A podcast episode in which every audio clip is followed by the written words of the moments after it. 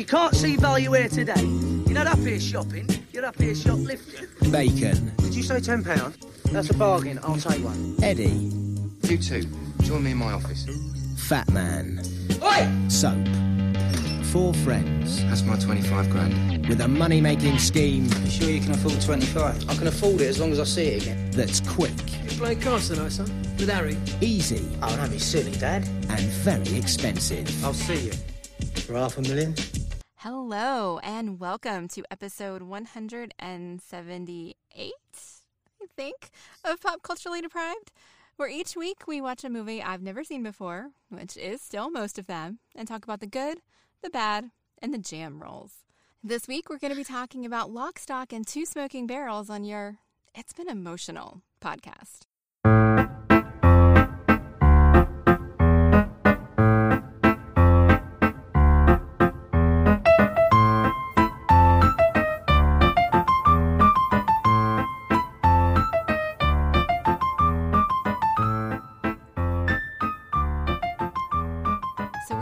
Wrapping up British Week month. Hello, my favourite septic tank. What's going on with you, me old mucker? All right. I think Matthew likes this movie. This is all I can speak Matthew like likes- after this effing movie about this flipping bunch of muppets, in it. All right. Oh my gosh. Yeah, I had no idea what I was getting into when I sat down to watch this movie. Jam rolls, assholes. That that was the thing. Yeah. So when Danny John Jules is telling him the whole thing about Rory Breaker, Rory knows Claret is imminent, but he doesn't want to miss the end of the game. So calm as a coma, picks up a fire extinguisher, walks straight past the jam rolls who are ready for action, and plonks it outside the entrance. He then orders an Aristotle of the most ping-pong tiddly in the nuclear sub and switches back to his footer. Oh, I don't even remember that. I think at that point I was just like, I God, oh, blimey, the look on your Chevy Chase, love. I do remember that. All right, jam rolls. It's really hard to do it without the F words, though. That's the problem because it does have a certain sort of concatenation going on, almost. It does. You know, joining words It- it- as twere. I will say it was very lyrical. Yes, yeah. The dialogue was lyrical with all of its cussing. Cockney rhyming slang is poetry. If the Mm. words that are used, and and there's there's bits that I have picked up over the years that litter my language every so often, but mostly in a Mhm. sort of comedic way, like, oh, come on, you're having a bubble. Bubble bath, laugh. I haven't got a Scooby. Scooby Doo, Clue. Wow. It is it is so like one step away from what you might expect it to be, but it is. I Haven't got a Scooby is a great phrase. You're having a bubble is also wonderful. You can also say you're having a Mhm. giraffe if you would like to. Oh, because of ba- giraffe bath, No giraffe laugh.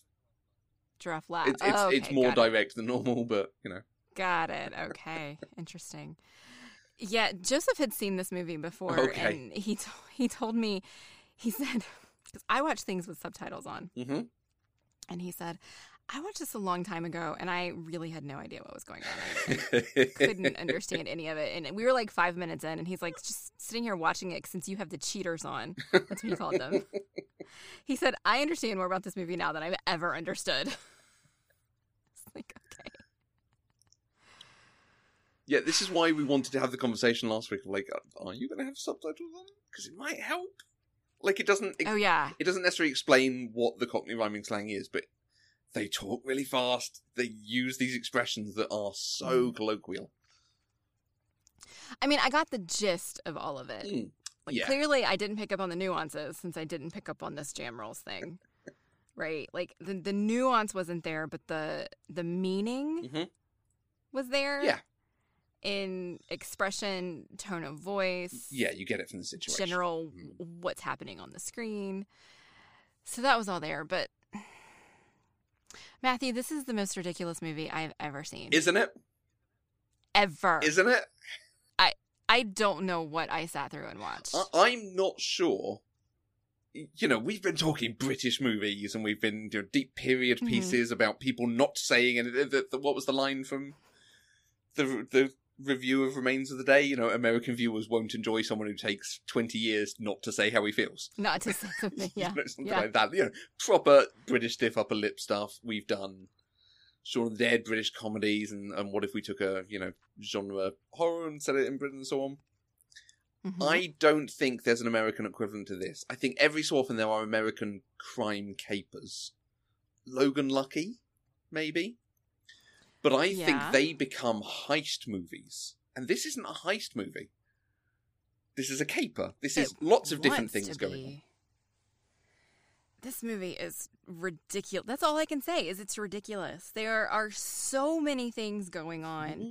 It's so circular and so full of coincidence. Like even if it wasn't a ridiculous fictional movie, like there it it's so unrealistic even for fiction. for all of these things to just happen and line up and then like he stole the money and thought he stole it for, like he big chris thought he was getting the money from eddie but it was really from the other guys that eddie had stolen the money from and it still got him out of debt with harry but then harry died anyway so it's fine like what Yeah. what It's so good. It is it is so tightly plotted. The intricacies. And, and there is a point two thirds of the way through where you can see, you know, all the things coming together and what's going to happen. You can't Mhm. see how anyone's going to get out of it. But I think particularly the bit once the main fight's happened and the boys get back to their flat and they're like, No money, no weed. It's all been replaced by a pile of corpses. and it's just, you cannot see how this is going to turn out now and, and what's no going to go. not at all But then it's like, oh yeah, there's the Liverpudlians to happen as well, and there's still Big Chris, and that guy's still alive, and Big Chris headbutted him, and the two i don't even know there it was like gary and somebody but they were kenny and kenny? The, the gun thieves. Oh, the Liverpudlians, were- uh, someone yeah. and Dean, I think it was. Is it gary and dean then? Gary and Dean, Gary and Gary Dean. We're gonna go with Gary and Dean. That whole thread was probably the most ridiculous. and then to have them be the one to kill Harry and still get a hatchet in the back. This film has so many Chekhov's what's its, Chekhov's oh what's its. god. Um, yeah, you know, does. if you've got a man called Hatchet Harry and you don't have him using a hatchet throughout, at the end, someone needs to have a hatchet in their back. If you have Mhm. Big Chris, who's very protective of Little Chris, you need to put Little Chris in danger. Just Mhm. all the way through, there's all these bits and pieces. And even they, they reverse it where they go into the Samoan pub, the Samoan bar, and a guy walks out, runs out on fire, and it's just not even a thing. And then later in the film, you're like, oh, now you're going to explain that story to us yeah, yeah, yeah, yeah. amazing. It's so good. And- no, it's not. So, so this film comes on the back of it's it's a few years after, but things like Reservoir Dogs, Pulp Fiction, cinema was obviously getting really deeply into these, you know, intricate plots, different things going on. At the same time as we've got Cool Britannia, there's a famous thing, Rule Britannia, Britannia rules the waves. It's a famous song. Cool Britannia was a '90s thing because the England football team was really good. We had Pulp and Blur and Oasis. We had the Spice Girls. You had the incoming Labour government, and everyone was excited about change in the air of politics, and Britain was just cool.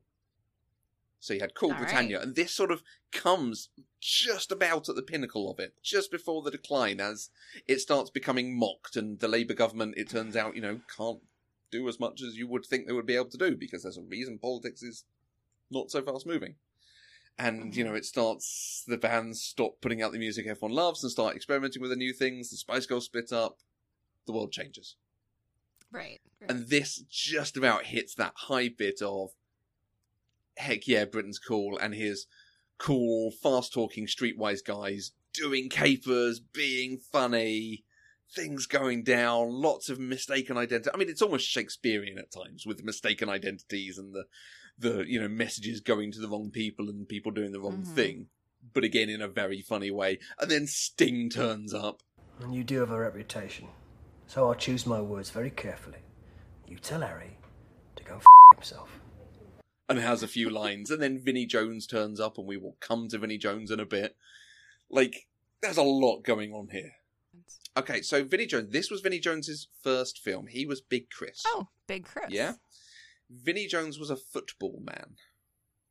And I say that jokingly as though, ah, I'm an intellectual podcaster. I know nothing about sports. He was a footballer.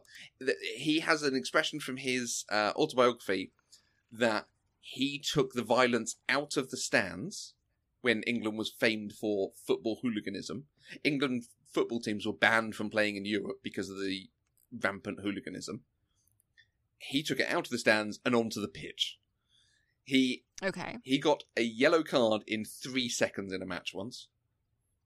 Ran in, tackled the guy, got a yellow card because it was too heavy. There's shots of him grabbing players by the gingangulis to intimidate them on the pitch, like famous players as well, not even just like you know the new kids and stuff. Him like you know Paul Gascoigne, you're not bigger than anyone else here, taking a handful. Um, right. He was banned for periods. He was just renowned as hard man. Interesting. Yeah? And so when he retired from football, he got into films, and this was his first film, basically playing himself as an enforcer. And that's and that's the reputation that he comes in with. So when at the end you get Vinnie Jones going at the guy with the car door, like, oh yeah, no, Mhm. that's that's Vinnie Jones though. Okay. Hmm. All right. The most interesting thing that I see on his filmography is he was in the television show Galavant, Yeah, which has been on my list to watch for a while. he's been in loads. He was in like half a season of Arrow. Um, he was in The Cape, which I've seen referenced recently, and I might have to dig out to watch the ten episodes of The Cape to find out what The Cape was about. Um, he's in a number of films. He's in Gone in sixty seconds. He's very good in that. I feel like he's not been in a Fast and the Furious film, but he would not be out of place in a Fast and the Furious film. As would Jason Statham. So someone else whose first film this is. This this is Oh, the making of Jason it. Statham, who was basically a street dealer and got a part in this film as a street dealer. And this is why this is the most perfect Jason Statham performance that exists. All right. I was thinking this is not the Jason Statham that I'm accustomed Mm. to. Because he's turned into this like big brooding stoic dude. Yeah, a little bit mocking, a little bit funny and quippy. Yeah. No, fast talking and but straight talking. It works Mhm. so well on him. I, I, I, like I said last week with um, not last week, the week before with Anthony Hopkins in Remains of the Day. Mhm. That's the perfect performance and perfect sort of role for him. This just suits Jason Statham so well. Not going out and knocking heads, being kind of the heart. Right. Mm. Interesting. So I'm I'm struggling to figure out whether you liked it or not. Oh no, I hated it. Okay, you didn't even enjoy it. No. And there's a difference between liking and I guess enjoying. I en- I enjoyed yelling, "Oh my god, this is the most ridiculous thing I've ever seen at the screen." I mean, I'm pretty sure my thoughts say redonkulous. like it was beyond ridiculous. It was redonkulous. Yeah. So no, I didn't super like I would never watch this again. Like even the cinematography bothered me. Like the yellow tent throughout the whole thing was just Oh, irritating Okay. to me. because there's this yeah you're absolutely right it it looks slightly odd but it has this Mhm. slightly overexposed slightly sepia dirty grainy cheap look to Mhm. it and it works so much there's times when like you got the the white guys talking particularly and their faces are just shiny Because it, it just has this weird overexposed thing and I, and I think it helps it I mean, it's just it's not subtle. I mean, this No. is the seedy underbelly of this road and wherever they are, East London somewhere in England, East London somewhere. Yeah, and it's just it's it's not subtle. And I think that's why it bothers me. Like I want my symbolism to be a little more subtle than that Okay. and not so in your face. right Um like we talked about in the Matrix, like the first one, it was way overdone, and then The in the second thing, one, yeah, the yeah. green Mhm. got way more subtle, and then I enjoyed it more. Hmm. It, it's very similar to that. okay Um, yeah, I'm trying to think if there were actually things that I liked in this movie, and oh I mean, I liked listening to them talk, Mhm. even though I clearly didn't pick up on the nuances. it was still entertaining because it's just so different than anything I've heard, Mm. and I've never heard Jason Statham with that accent, which apparently is his original Mm. normal Mhm. accent. But like the most recent thing we watched was Cellular, and he had that weird pseudo American Transatlantic. Yeah, yeah, yeah. Yeah. So I, that was interesting watching him. Right. But I, I was not entertained. Okay. Because I think, uh, and this is almost a reverse of what we've had sometimes where we watch things and you're like, oh, that's that person from Designing Women. That person from, hmm what was the thing you, you mentioned earlier? California Dreams? Yeah, these shows Right. that have potentially never been on in the UK. And and you, you say like, oh yeah, my mum loved this show, and I used to watch it with Mhm. her, and, and he was the cop in that, this kind of thing. Because that's the other side of this film. Dexter Fletcher, soap, the the chef, Okay. had already been on TV for years over here in a number of things, particularly in a show called Press Gang, um, Okay. where he was the American Spike. Do you always make friends by questionnaire? I'm not making friends. Yeah, I can believe that. Spike Thompson. Of course, the American. Well, an American. There is more than one of us, you know. Staying long or is this a flying visit? I've been here four years. Really, you'll have learned the language soon. Well, this may come as a surprise to you, but some Americans, they can speak English too. Then why don't you? Of course, I have to watch all the American TV cop shows to keep up with my accent. Which is great until halfway through a conversation with somebody, when I usually end up frisking them. So he was playing an American, but he was, uh, you know, I'm just looking at his list here. He was young Caravaggio in, in the Caravaggio film, so way before this. He was Gavroche in the 1978 Les Mis.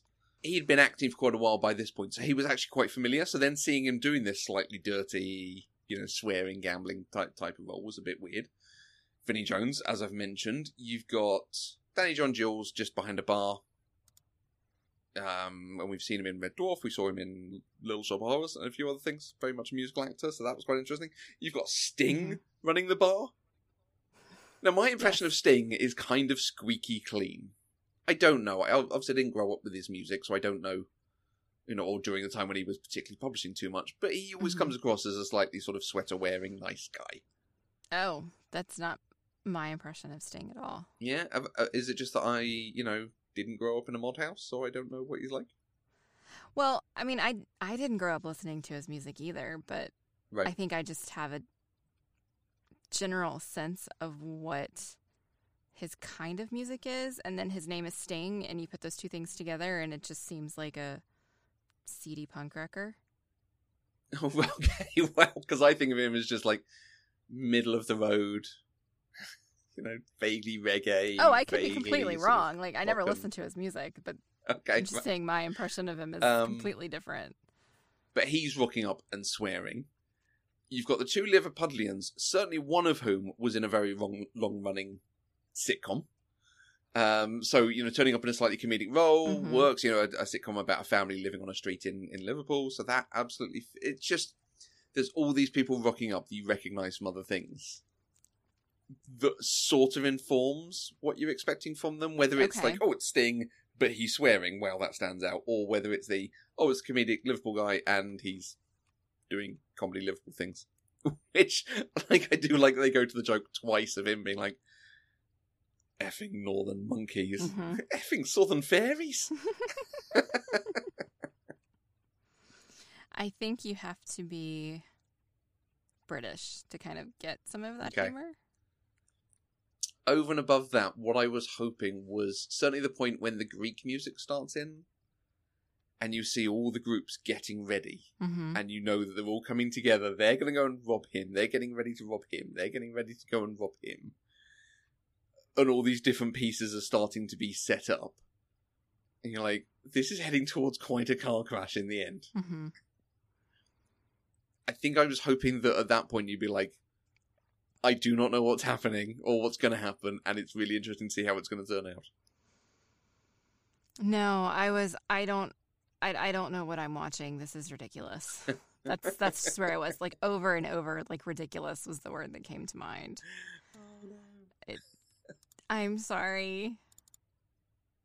because going back to it, uh, like I say, I, I think it becomes a different film if it's American. Uh, We have crime capers over here. You- You've probably seen some people mentioning um, the the Ealing Classics films, things like the Lavender Hill Mob and Lady Killers, which are this, you know, people trying to pull something off, but there's some stupid people in the group who let things down and things happen. And hmm like I say, it's not necessarily a heist. It's not that sort of intricate planning, and then we see it go off, and then we see how, what they have to deal with from it. Right. Because this has so many different moving pieces, hmm both to come together in in the heist bit in the middle, but then you know, actually it goes wrong, and this person happens, this person dies. The girl gets up from the, the sofa and starts firing the gun in slow motion. You know, stuff Joseph goes, happens. Where the hell was she? yeah, when she gets up from the sofa and you can't see her on the sofa, hmm it's like something out of a horror movie. like the creature coming out of the thing you didn't know was there. and then it ends with him hanging off the bridge, holding the guns and the phone in his mouth. Like as as any good crime caper should do, they don't necessarily get away with it or get Mhm. away better from it. Yeah, and I. It would not be good for them to keep those guns and try to get the money for the guns, right? Because those guns are the only thing that tie them to this pile of corpses, Yeah. right? And and the guns were stolen. So if you rock up saying, "Hey, I've got these guns," they go, "Oh, well, we'll investigate the robbery then." And Yeah, yeah, it was. but at the same time, half a million pounds. So, what was with the running joke about Tom being fat? Banter. Really?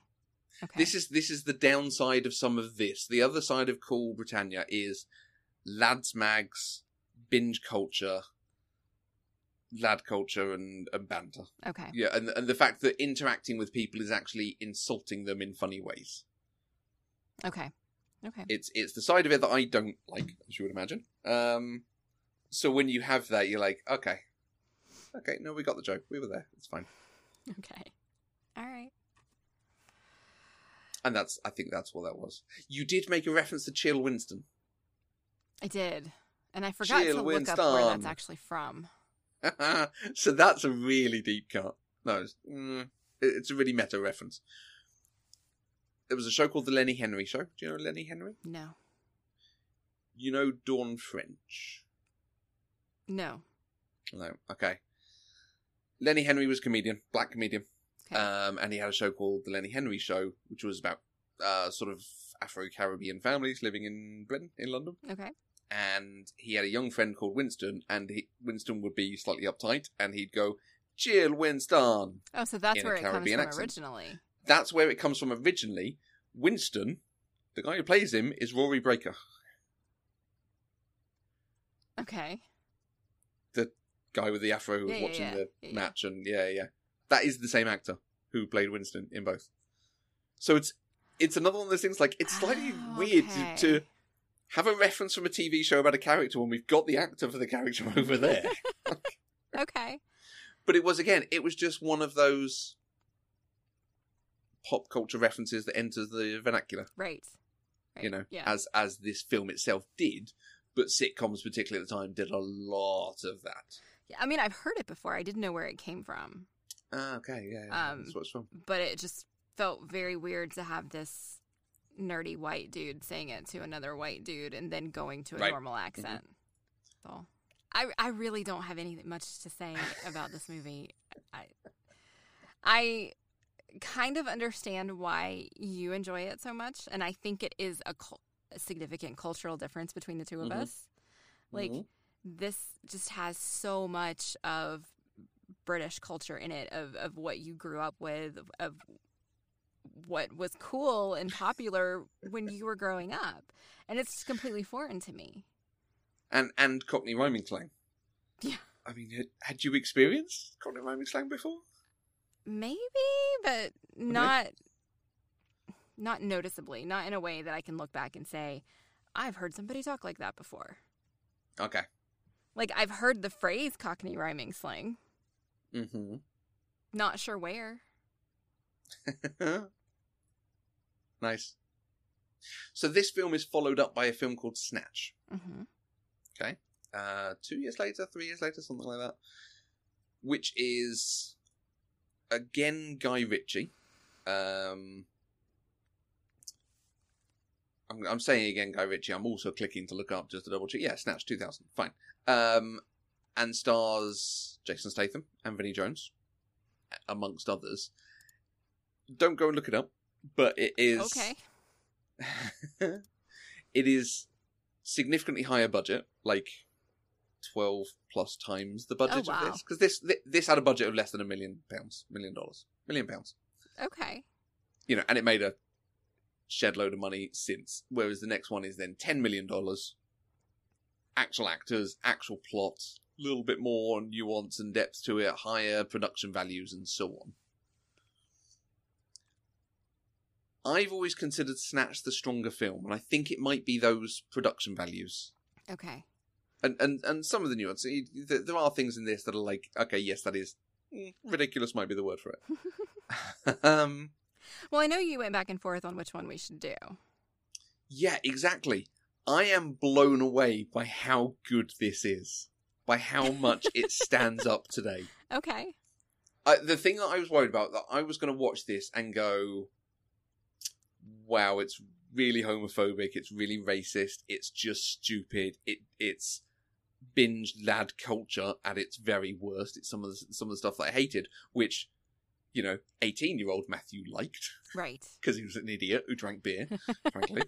Um, as opposed to like watching films now on a more critical level.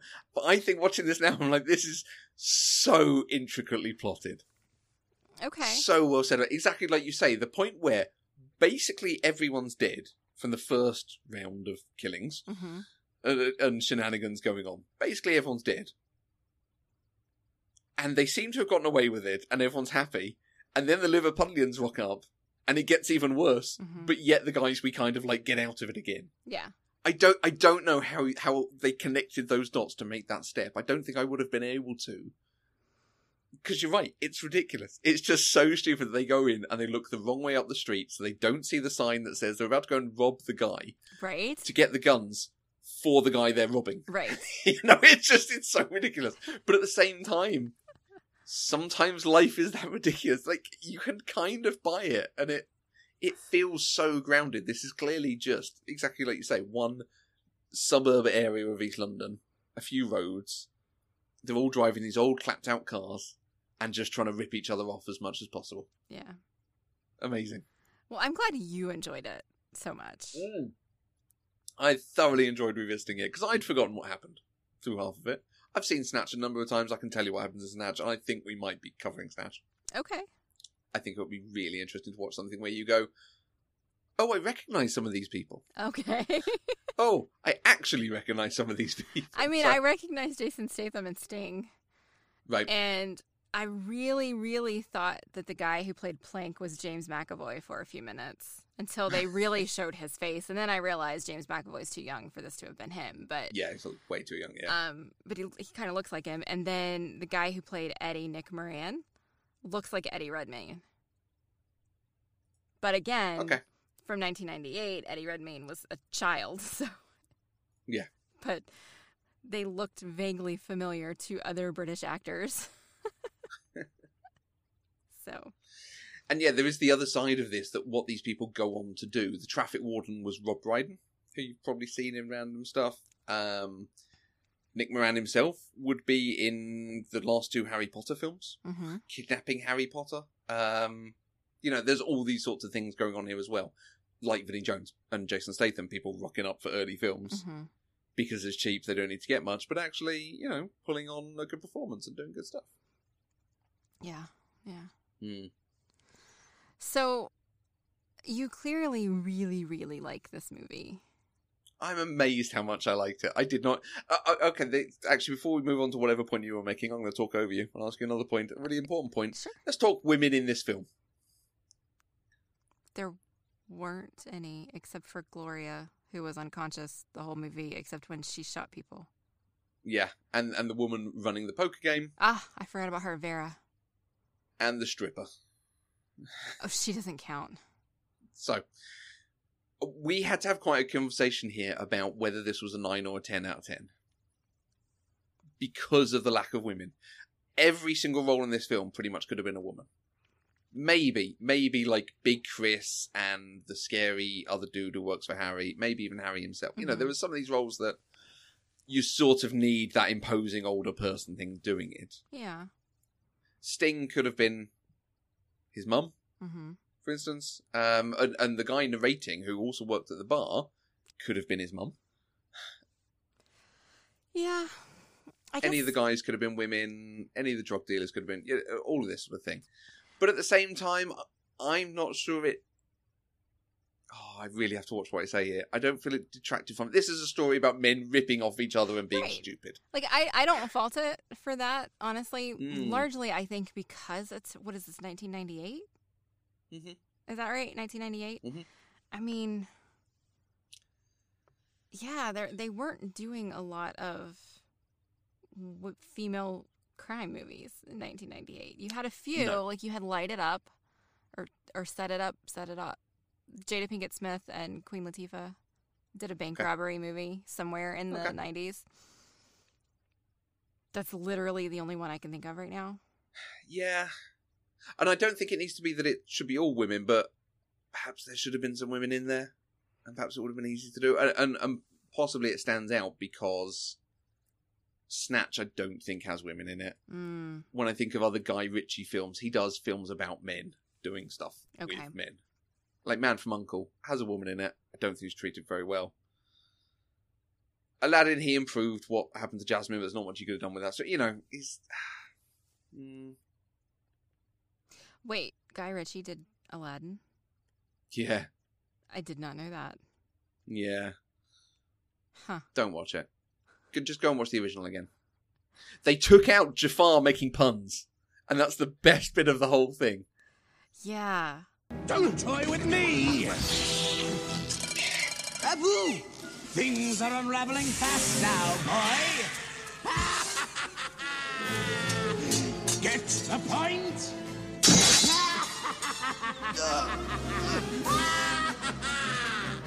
I'm just getting warmed up! Amazing. Yeah, I recently I saw want the a villain with stage adaptation. I haven't seen the Mm. original since I was a child, like a small Oh, child. it's worth it. But I did see the stage version last year, and it was really good. Yeah. So I think I think that's the thing that stands out. Like, if this was just a one-off, Mhm. you'd be, you know, fine. Yes, you can make a film about men being stupid and trying to rip off other men, and, and you can make it all women, and it would be fine. Mhm. But because this is the way Guy Ritchie does stuff, I kind of feel Mm. like I want to be like, hey, Guy Ritchie, any part in this could have been a woman, and you wouldn't have to change a damn thing. Mm-hmm. Yeah. So All right. So you gave it a nine? Uh, I gave it a ten you did still give it a ten. Okay. because it is so good. It's so good. Oh wow! Like, I kind of wish I was British right now because then maybe I would think it was good too. Like, I would understand it instead of just being confounded by it. and I'm, there's part of me that yes, I wish you had actually liked it um, and enjoyed your time with it, but I am also glad because I was as we were going through British Month going, Mandy's seen these sorts of films, or this isn't particularly British, or but we Mhm. found one that is actually a British British Britishness that also isn't dark and creepy and has disturbing bits like Trainspotting. So It wasn't as bad as Monty Python. no, that's I'll true. give it that. I mean, that's a really low bar, but I'll give it that. yeah, and that's quite British. Like, I actively wanted to stop watching Monty Python, and I didn't with this. Because I kept hoping that there would be something that made it less ridiculous and, like, tied it all together, and it just kept, like, going further down the rabbit hole. it's just so funny that like it's funny in and of itself and then the confusion on top of confusion on top of, like so the drug dealers are going to go and visit them but now it's the guys that they ripped off waiting in their thing and they're just going to end up shooting each other. Like it's Yeah. it's so crazy. I will say I didn't realize until um Nick the Greek brought Mhm. the sample to Rory Breaker yep that it was that he was the one financing that it was his weed that Winston was growing. Like I didn't Mm. realize that there was a tie there until that point.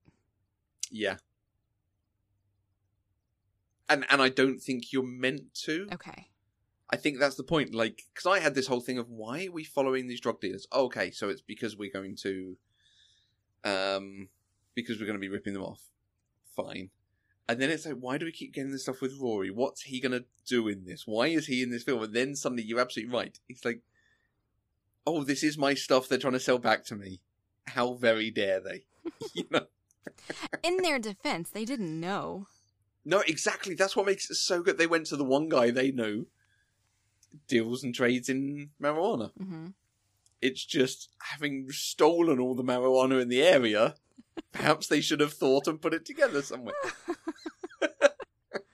Oh, thinking was not these guys' strong suit. No, exactly. The whole thing, you know, and, and in there there are moments of gloriousness of them like coming up with an idea or figuring out how to do something, and then when you get into the execution, it just falls apart. Yeah. Wonderful. Yeah. Yeah. All right. So I don't actually have any favorite moments, lines, scenes, performances from this movie. I just don't. I I I can't. But you do. So Oh, many. Can you tell us I, I think you said somewhere that, that you find yourself speaking like they do in this movie sometimes. So Yeah, it's it's hard not to get into that. Like, oh, I fucking what's it gonna get down the raw, you know, and just to slip into that because that is that is a little bit when I do my sort of everyman impression. Okay. You know, oh, darling, what's up with you? Let's go down the pub and have a lovely night out. Oh, yeah. All right. Because you know it's very different from my accent. So, Right. um, there are a lot of expressions that come from this film that I I had kind of forgotten some of them. But as it got to that m- moment in the movie, I just found myself saying them in sync with the movie. And like Catherine next to me, being like, "Stop doing that," you know. And they're talking, and I'm just like, "Oh, it's cheap, like the budgie."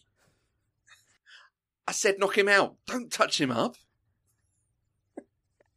these are great lines. These are really good. Like these are the sort of quotable pop, um, pop culture lines Okay. that you can just throw out, particularly with your friends who have all seen this. And this was again one of the things everyone saw this. We- Right. We said this with Four Weddings and the Funeral.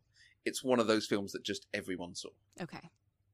because it was so like getting into the, the vernacular, getting into the culture, Mhm. and so on. But just as it goes through, and it's like, can everyone stop getting shot? Which, as you can imagine, for a bunch of guys who play video games, is a very useful line. All right, fair enough. That point where suddenly you're all dead, and you just want to be like, can everyone stop getting shot? All right, that's I I can see that one. Yeah. Hmm. I might steal that one now. I mean, I think Nick the Greek might be the best for some of these because I think he's so deadpan with it almost. When Mhm. he's particularly he's trying to sell the shotguns, and the guy's like, "I wanted sawn off shotguns," and he goes, "Oh, People want a bit more range these days. with shotguns, what does that even mean?" you don't want a shotgun for range unless you're like clay pigeon shooting. Yeah. And then, you, you know, he says, I wanted them so I could look mean.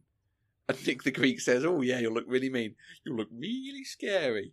Of course you'll look mean. You'll look really scary. And he ha- just has this look on his face because he knows the guy's looking away. He's like, I can't keep a straight face here. You'll Right, look really scary. Yeah. Sure, sure. Yeah. Just give me my money. All right. No. No, No. not even any of that. So it's it's obviously it's not a good funny bit, but the turn of Vinnie Jones when his son is in danger, and we we've had a, a- just a single moment earlier of him telling his son to buckle up. So that's what you know kind of sets up that he can crash the car later on. Mhm. Again, a slight Chekhov's thing, Mm, yeah. but because there's been that one line of Heaven protect anybody who touches that boy. Not that that boy needs protecting. as soon as the knife is held to little Chris's throat, you're like, oh, this is going to be a thing, and he Mhm. just goes at this guy. hmm with you know the force of a demon it's quite something I mean, slamming the car door on his head over and over again was unexpected, mm. and I'm really glad they didn't actually show No, it. yeah. But yeah, I think at that point I said Big Chris has issues. Yeah, and and you know that is the Vinnie Jones thing. Vinnie Jones was just you know no one's getting through me Yeah. sort of player. All right. Um, Interesting. and I, I do like that, but again, it's it's that thing of the writing that they've set it up that he's going to be yeah. something's going to happen when it when the kid gets threatened. But they've also kind of set him up to be comedic with it before Mhm. then. Yeah. The bit of slamming the sunbed on the guy is like, oh, lovely tan. Oh, God, that's Yeah. great tan you're working on. You should stay here and work on it a bit more. It's funny. It's cute. Threatening, beating him up behaviour. hmm Mm. I will say this: What will you say? the writing was cleverly done, and Okay. it did take someone with a lot of skill to be able to tie all of those plot threads together. Mm-hmm. I will give it that. I think that's as generous as I can be. It's your most generous moment. Yes. The one of the things I was worried about with it because the thing that stayed in my memory was when they're trying to figure out how to make the money and they come up with the idea of selling the dildo in the gay magazine and refunding, which is really funny, but there is just a slight side to it of is it mocking gay people? And I don't think it is. I think it's sort of don't think it mocking the idea of being in the closet or the sort of homophobia of people. But I I, mean, I- wasn't sure, so For 1998, I thought I actually thought it was actually a pretty clever, great idea. Because he's right. People probably wouldn't cash those checks, and you wouldn't have to worry about it. and were, and that's the sort of thing that dates it. They Yes. use checks, Yes. yeah, but they had mobile phones, so it's post X Files mobile phones, but pre-internet. Yes. Mm. Hmm. It. This movie is very clearly right up your alley. Like I get it, It's but so I just It's just, and you're gonna make me watch the next one. I think, and it's it's not like it's not a sequel. It's just some of the same actors and Same similar sorts style, of situations, yeah. similar sort of film. Yeah. Um, All right. But I, I, I suspect, you know how we always talk about shaving off the. I think we said this was Shaun of the Dead, shaving off the hard edges. So actually, the Britishness isn't a blocker to people enjoying Mhm. it. It's cute and whimsical. Whereas in this, it's who are these people? What are they saying? What are these words? I mean, the fact that when Danny John-Jules gets to have that whole thing, and they do come up with subtitles for the deep Cockney rhyming slang they're doing, Mm-hmm. that's wonderful. Because at that point, even us without subtitles on, were getting subtitles for the story. Okay. I'm not sure. I don't think they differentiated, so I don't know when that would because I had subtitles for Yeah. the whole thing, so I don't think Yeah, I yeah. would have noticed. Well, it's possible then. So, so the, the the whole thing has this bit of a fat geezer's north opens. He wanders off and turns the lizer over. Now f off and watch it somewhere somewhere else. Rory knows claret is imminent, but he doesn't want to miss the end of the game. So calm as a coma, picks up a fire extinguisher, walks straight past the jam rolls and ready for action. He plonks it outside the entrance. He then orders an Aristotle of the most ping pong tiddly in the nucleus solemn and switches back to his footer. So that's the words he's actually saying. When we were watching it, we got subtitles for what the Cockney rhyming slang it means in English. Oh, we got that's- translational subtitles. Maybe I did too, because I'm sitting here thinking those words don't sound familiar, and I, so I'm trying to figure out was my brain processing it based on what I was seeing on the screen, or was I getting the Mm. subtitles like you're talking about, and I don't know the Yeah, answer. yeah. He flicks a flaming match into his bird's nest, and the geezer's lit up like a leaking gas pipe. That I remember. Brilliant. Brilliant. It's so good. They use the word geezer a lot, and I don't know actually what that means in British Bloke. slang. Bloke, Just bloke. Okay. man, guy, dude. Okay. A geezer here is like an old man. Oh. Let's see if we can get a definition. Just compare. Um, informal British, a man. He strikes me as a decent geezer. Decent geezer. All right. Hello, me old geezer. Going down the rubber dub dub. Going to have a Ruby Murray. All right, what's it? In the U.S., the term typically refers to a cranky old man and can carry the connotation of either age or eccentricity. See fuddy duddy. Interesting. Yeah, so that's why I like they use that word a lot, and I so I knew it didn't mean that, Mm. right? But I couldn't tell if it just was a man or if it was like a specific Yeah. I, I, think it would be used in the same way you might use guy. guy. Okay. Yeah. Interesting. Bloke. Mm. Okay. Cool. Right. Well, thanks. Thanks for watching it. I'm sorry I didn't like it, and I, honestly, I think the only reason I didn't like it is because I didn't pick up on all of the things Didn't that excite it? you. Yeah, like you're excited because of the Cockney rhyming slang and all of the things that have popped up in your vernacular and the Mhm. pop culture Easter eggs from where you live, and Mm. none of that means anything to me, and so it, Right. it just didn't. It didn't impact me the same way. I, I think it will be really interesting to watch the next one Okay. because now you have a sort of you know ear in for w- what the thing is, Right. but one that is made to be a little bit more accessible. Maybe Okay. might be the thing. I. I'm I'm on the fence of whether I'm glad you've watched this or not. I think I am. Partially partially because I'm glad to have watched it. Well, no. So so the discussion we had was should we watch this or Snatch? And I said I'm going to watch Lockstock and I'm going to tell you whether you should watch it. And it finally arrived on Saturday morning because this film's not available anywhere. It's ridiculous. More so, more ridiculous than the film is that this British of British films is not available on TV, Sky, Netflix, Amazon, BritBox, Oh, any of the channels. It's everywhere here. Vudu, It's just- Google. Play, iTunes. I had Amazon. to buy the DVD on eBay because we're in the middle of a global pandemic and there's no shops. you know, Yeah, so timing is really what dictated it because you didn't have time to watch both to, and tell me which one to watch, right? It was it showed up uh, on well, no, so I, I watched it and I'm like, yeah, this is a good film. We should Okay. we should talk about this. Okay. because it is quite so good, even if it doesn't have an Oxford comma in the title, but that's fine. Um, but thinking back on Snatch, and like I say, I, I have always considered it the better, more enjoyable film. okay. Yeah. All right. Maybe, yeah, let's return to it. The title. So the title is um, a, a twist on a, a famous phrase. Do you know the famous phrase? Lock, stock, and barrel. Yes. Yes. Okay. I don't think I've heard the phrase since this film came out. My grandparents like to watch westerns. Okay. Like every time I go to my granny's house, the Western Channel is on, Oh, nice. and it's a phrase frequently used in westerns. okay. So okay. I'm familiar. So maybe old, older content because there was a thing recently on Letterboxd of a list of films where the title of the film became a famous phrase. Okay. Things like "Pay It Forward," "The Mhm. Matrix," Benjamin Button. Right. You know, you can use that as a phrase for for whatever the thing is. Lock, stock, and two smoking barrels is an expression on lock, stock, and barrel. But certainly in the UK, I don't think anyone says lock, stock, and barrel because as soon as you say it, you think of the film, Mm, not yeah. what the phrase is as a connotation. All right. which I find really weird. Like I had to sit and think, like, is lock, stock, and barrel the phrase? Because that sounds wrong. That doesn't sound right to That's me. because That it's sounds like lock, stock, and two smoking barrels sounds right to you. Exactly. Well, and, and we don't even call it that. It is just lock, stock. Oh, really? Almost, almost like one word now. The film is called Lock, Stock. Okay. Brilliant.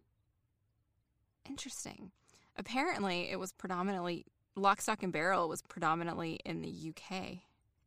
We don't know what we're doing next week, so it's going to surprise everybody as much as it's going to surprise Mm. us. Do you want to pick one off the list? We should do Snatch. We should no. do Snatch. No. I was actually thinking we should switch it up and do one you haven't seen and go ahead and do the craft. Okay. I think we should do that. The, the Craft. Mhm. I like it. I like a good knitting film. So let's do it. All right, let's do it. Yay! Knitting and crochet, maybe, but a baking or woodworking. Awesome. Crafting, absolutely. Make it happen. Ha ha ha! What a funny joke. Oh. I didn't even do that on purpose. Make it happen. I didn't do that on purpose. It just naturally came out.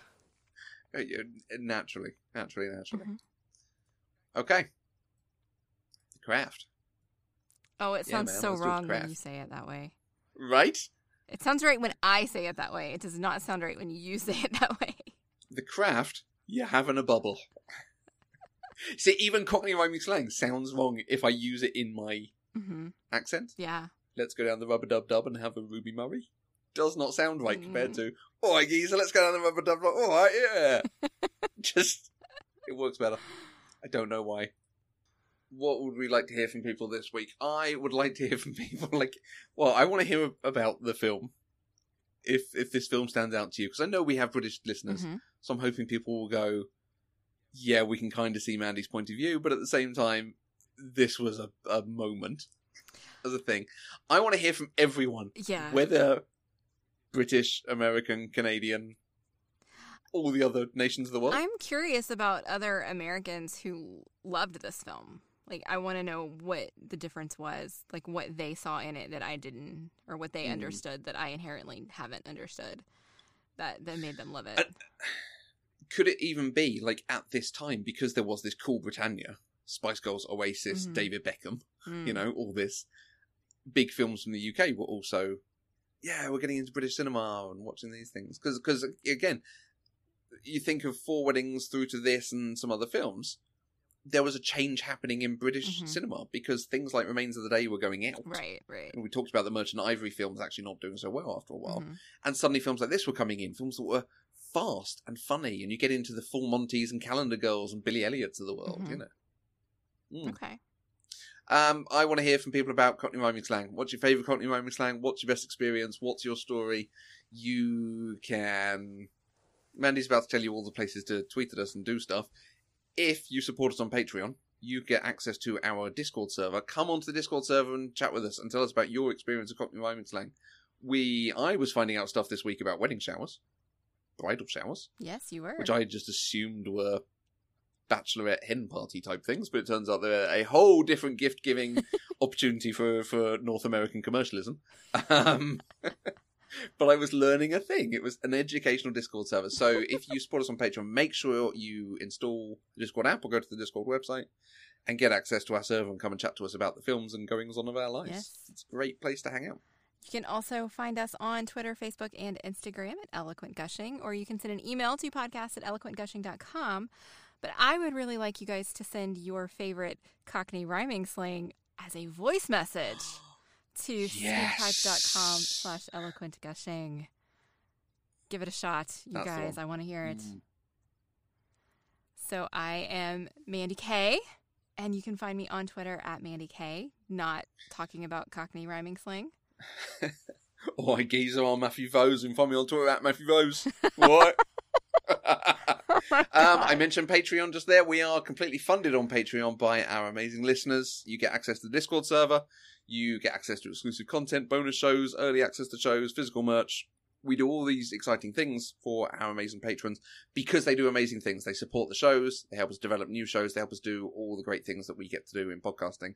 We love them very much. Thank you very much. If you would like to find out more and become a wonderful, wonderful patron, visit patreon.com slash eloquent gushing.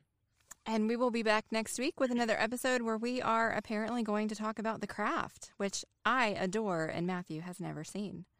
So until then, I am still Mandy Kay. And let's sort the buyers from the spires, the needy from the greedy, and those who trust me from the ones who don't. Because if you can't see value here today, you're not up here shopping, you're up here shoplifting. You see these goods, never seen daylight, moonlight, Israelite, fanny by the gaslight. Take a bag, come on, take a bag. I took a bag home last night, cost me a lot more than £10, I can tell you. Anyone like jewellery? Look at that one there. Handmade in Italy, hand stolen in Stepney. It's as long as my arm, I wish it was as long as something else. Don't think because these boxes are sealed up they're empty. The only man who sells empty boxes is the Undertaker. And by the look of some of you lot here today, I'd make more money with my measuring tape. Here, one price, £10. I really wish you had done that with the Cockney accent. And let's sort the buyers from the spires, the needy from the greedy, and those who trust me from the ones who don't. Because if you can't see value here today, you're not up here shopping, you're up here shoplifting. You see these goods, never seen daylight, moonlight, Israelite, fanny by the gaslight.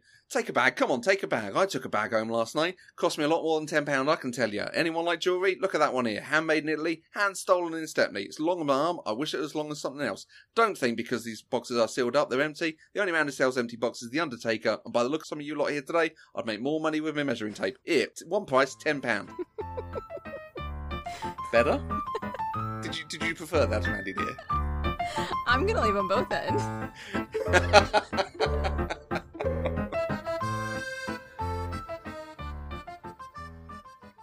Pop Culturally Deprived is an Eloquent Gushing production. For more information, go to eloquentgushing.com or find us on Twitter at eloquentgushing.